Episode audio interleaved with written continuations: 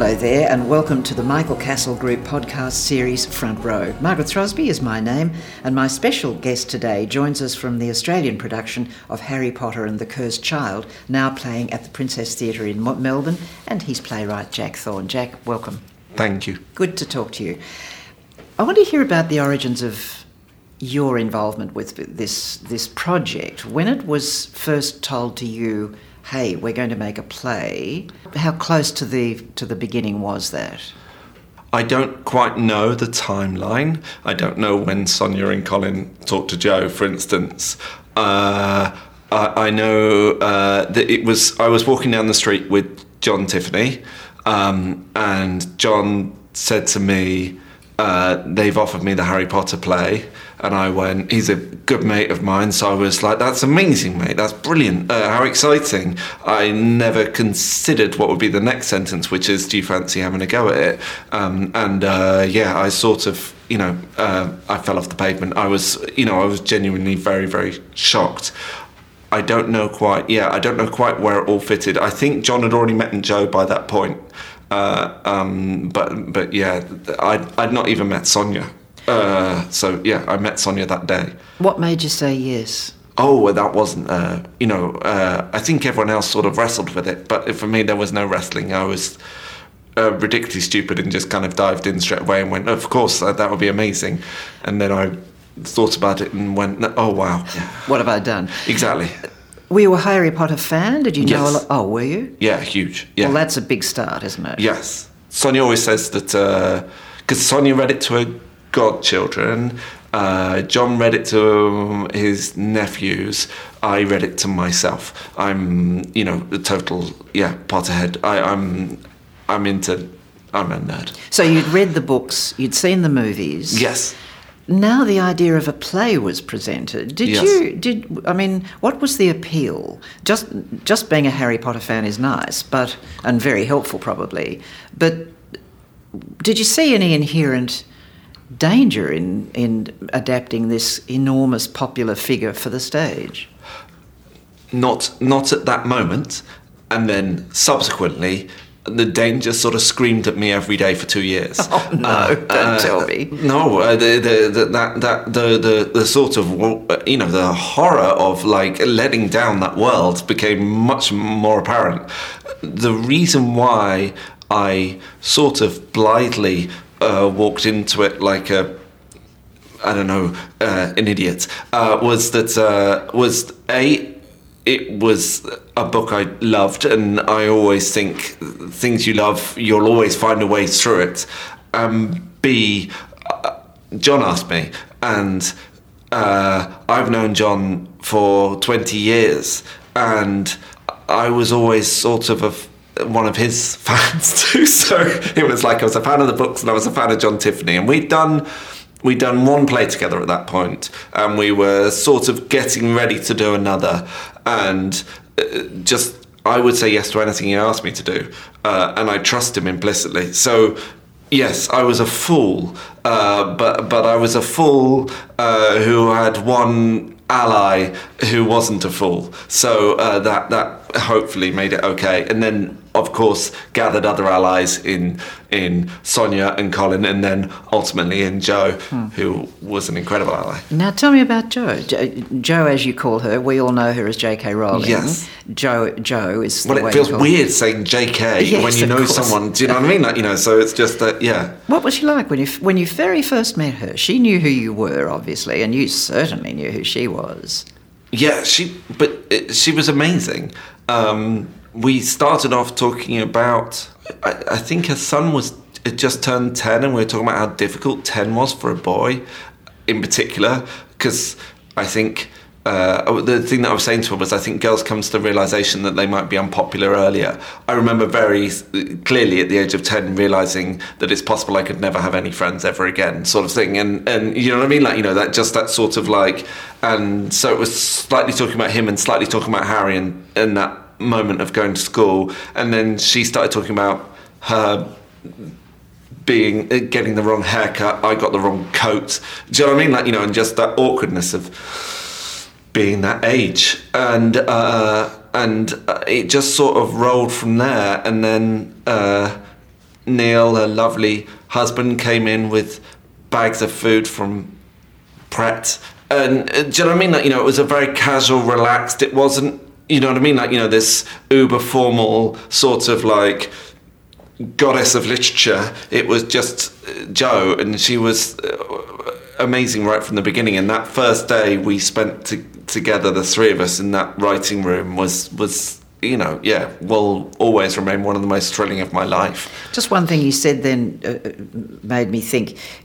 You were talking about, you know, getting the wrong coat when you're 10 and, you know, yeah. you're not part of the peer group is saying, oh, making fun of you or whatever. It was the same coat as Matt Cox had got, and it was the weekend, you know, we both bought it on the weekend, yeah. But Matt Cox was much more attractive and much more popular than I was. So he looked much better in his coat. Damn. And everyone liked him for wearing that coat. And then if you're the kid that turns up the same day, it looks like you've copied Mac. And that's a terror. Yeah. However, Mac could have felt the same thing. He could have said, oh, Jack got that coat too, you know. I'm pretty sure he didn't. Actually, he contacted me. Because said, I talked about this in a thing, and he contacted me and said, I had no idea. You know, really, like, it was like that for you. And yeah. I was like, of course you didn't. You were tremendously popular and tremendously brilliant. And we're very good at self-torture when we're 10. Oh, God. We really are. We really are. I think it's a much unappreciated age of terror. You know, everyone sort of talks about the teenage years. I think 10 was horrific. So do I. Yeah, awesome. Actually, yeah. I think 10 was probably harder than 13 or 14. I think little girls of 13 or 14 are probably the meanest things on the earth. Yeah. But little girls and boys of 10 can be in a... But girls, don't you sort of realise that earlier? Isn't it sort of like 7, 8? No, I was totally unconscious when I was thinking. You're having a great time. But do you know what I was going to say? That the two dominant houses in the school, in Hogwarts, in Harry Potter, are Gryffindor and Slytherin. Yes. And if you're in Gryffindor, then you're in. And if you're in Slytherin, you're out. And, you know, the one is most desirable. It really is a sort of metaphor for life, isn't it? You're either in or you're out. You're either part of the in crowd, part of the out crowd. I'm not sure I would... agree. I think that Slytherin, if you're in Slytherin, you probably think of yourself as very... You probably enjoy it. You know, so I don't know necessarily that they automatically feel like they're outside the system. Mm. Or if they do feel like they're outside the system, it's because the system is flawed. So there's sort of, I think, probably more dangerous is perhaps being a lonely Ravenclaw. Do you know what I mean? Like you know, that maybe, but I don't know. I mean, I think too much about all this Hogwarts stuff, anyway. But you know what I mean, like you know, and I've been thinking about it for a very long time. But you know, yeah, I don't know that. I think there's a sort of glory in being a Slytherin. Yeah. It's just that our two boys aren't very good at being Slytherins. Yeah. Okay. So you agreed to do the play, you talked to Joe Rowling, you had meetings, you were working with John Tiffany, who you trusted and liked. Yes. And the idea of it being a play, although in another discussion with Stephen Hoggart, we were talking about it perhaps being a different genre altogether. It's not a play and it's not a musical. It's something, and it's not in between, it's something completely separate. Yeah. But the decision was to tell it in two parts, which I think... production-wise is fine, but it's also difficult in a sense that you've got to see part one, then you've got to see part two. Yeah. But also the expense of mounting a double act is terrific, isn't it? Yeah, it was a ludicrous decision. Whose decision was it to make it? It was...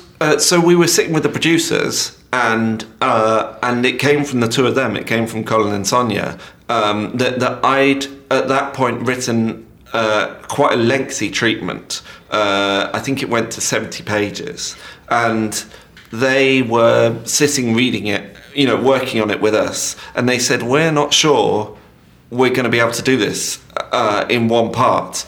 And honestly, it hadn't occurred to me. I was the naivest person in the world. I sort of thought that I could be able to get through it all. But the truth is, and this is what they said and John agreed with, that if we did that version, we'd always be in a rush. We'd always be powering through, getting through plot, then this happens, then this happens, then this happens, then this happens, and there'd be no time for the sort of contemplation that we all hoped for, no time for the, you know, the delving into the psychology of these characters. Can I ask you this? There are quite a few plays that are very, very long. Yes. I'm thinking of, you know, some Irish examples of that. Yeah. But plays that are told over 5 or 6 hours, yes, you know, with lengthy intervals so people can have dinner and so forth. Yeah. Was that, I wonder whether, because it's a lot of children are attending this, that's just not an option here? And we sort of are that play, you know what I mean? Like, you know, that it doesn't go part 1, act 2, Part 2, Act 1, Act 2. It's actually Act 1, Act 2, Act 3, Act 4. Exactly. So it is one play. Yeah. It's one play told over 2 parts because that was the only way of making it work. So was that liberating for you? No, because I had to then write it, because we were on a timetable, and so I had to write even faster in order to be able to do it. So yes, it was liberating, and yes, it was completely the right decision. I knew it was completely the right decision. And actually the next sentence that John said after the 2 parts is, I know exactly when part 1 ends. Okay. And so you were like, oh, okay, I see that. I can see the play. And yeah, but it was a daunting task, made even more daunting. Are you a playwright who, or a writer who, responds to pressure like that in a positive way, or does it just make you, I mean, do you ask for trouble by putting yourself under such pressure? Yeah, I think so. Or do you produce better, are you conscious of producing actually better work because you've got a deadline, they're expecting the script, you know? I never miss a deadline, and I'm someone, I was the kid that got his homework in on time, and that sort of stayed with me. Though recently I think I've got slightly less good at it, so maybe Potter's ruined me. So I do like a deadline. I do like being told when something is due, and knowing that I've got to, you know, if I have to survive on 3 hours sleep for a week, then, do you know what I mean? Like, you know, there's part of me that quite enjoys the challenge of that. One of the great things about this is putting words into the mouth of a character who's very well formed in books, right through all the books, right through all the films. We all know who Harry Potter is. Yeah. Suddenly you're coming on board, giving him words to say. Yeah, and he's 40. And he's 40. So do you know what I mean? Or almost 40. So you know what I mean? Like, you know, so that is a different type of Harry to the Harry that people have known. The one thing I did right from the start is, in that treatment that I was writing, I always wrote script in, because I never wanted to be presented with the challenge of suddenly having to write dialogue. So I always wanted dialogue to be part of the process. But that's what playwriting is, writing dialogue. Yes, but when you're writing a treatment, it was a story document. Oh, I see. So that was literally, my job was to write down exactly what happened when. And not necessarily to script any of the parts of it, but it felt to me important to lance that boil and to write some lines for Harry, for Hermione, for Ron, and to have her read those lines and see whether she could at all imagine me being capable of being able to do it. Mm. Did you at any point think, kids are not going to accept this? I mean, they've grown up with Harry Potter being, first of all, a boy and then an adolescent, but not a man of 40, you know. Did that ever concern you? No, not really. The bits that concerned me were where we could take Harry and where Harry now was. I thought that they could cope with the idea of Harry getting older. I worried about them coping with the idea of a Harry that's as flawed as our Harry is. But at the same time, I really wanted it to be true to what had made him and what happens when you're made that way and what it's like being a dad when you've never had a dad and all those kind of things. And those were the things that I was thinking about, and I was... But to give you an instance, there's a moment in the play when Harry says something completely unforgivable to his son. And I wrote that in the treatment. And then when I wrote the first draft, I didn't have it in there. And John phoned me up and went, where is it? that to me was the moment when the play came alive. I was going to say that for me was the essence. That was the absolute essence of what this story is about. And I became frightened of it. I became frightened of that because I think I was frightened of people being upset by that version of Harry. And so I sort of wanted to walk away from it. And John was like, no, we have to... You got our Harry right. Do you know what I mean? Like, you know, you were telling... That was the moment when I realised that this was a play that you were telling. And that, to me, is... And that... John saying that to me was hugely important for how I then tackled the rest of it. Mm. You've talked candidly in the past about anxiety and suffering from anxiety. Is it something that you've learned to harness to your advantage, or is it something at which you're the mercy of? I spent 6 months flat on my back because my body stopped moving because of anxiety. I don't think it's something that I'm comfortable with. How old were you when that happened? 21. Mm-hmm.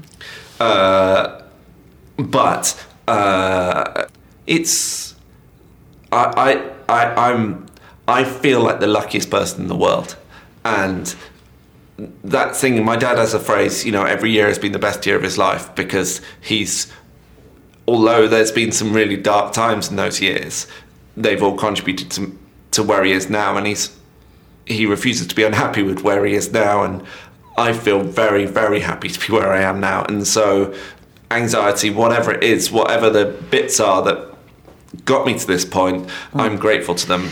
It's interesting to hear you say that, because you could say that you've taken on a profession which gives you mountains of anxiety. I mean, it really does. So it's like you're tormenting yourself in a way. Yeah, and there's times when I'm, no one should sit by me when I'm watching something I've written, because I mouth all the words. I mean, I'm terrible. I'm like, you know, and I sit there and I hold my breath. Well, let me ask you this. The first night you saw this play in London. Yes. What was it like? It was hard, and it was one of our hardest shows, actually. That it was interesting because it was with, not much of an audience, and then the next time we did it, there was slightly more audiences. We did 2 invited dresses, and there was slightly more audience. And then the first preview, suddenly it was a rock concert. And they were going so wild from the first 5 minutes of the show that you just sort of sat back and you know what I mean? Like, you know, and there were owls flying everywhere and all sorts. But it was... the fear left me. It then came back, but the fear left me that night, and that was, and I think everyone that was there that night, it was an experience unlike any other. Well, I was in the audience last night. When I walked out last night into the warm Melbourne evening, I thought, that is a creation for theatre unlike anything I've ever seen. Thank you. Jack, thank you very much for talking today. It's been terrific to talk to you. It's been really fun. Thank you very much.